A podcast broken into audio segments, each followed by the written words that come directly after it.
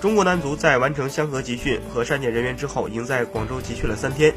随着吴磊、万里秦王到位，所有球员已经整装待发。当年临危受命时，中国男足已经在十二强赛中四战三败，基本踩在了出局的悬崖边儿。即便那支球队中云集了最强的八五和八七两代精英，银狐也没能率队逃出升天。可这一次，明明中国男足经历换血之后，呈现出了一代不如一代的尴尬，但银狐却无时无刻不在展现自己的好心情和强自信。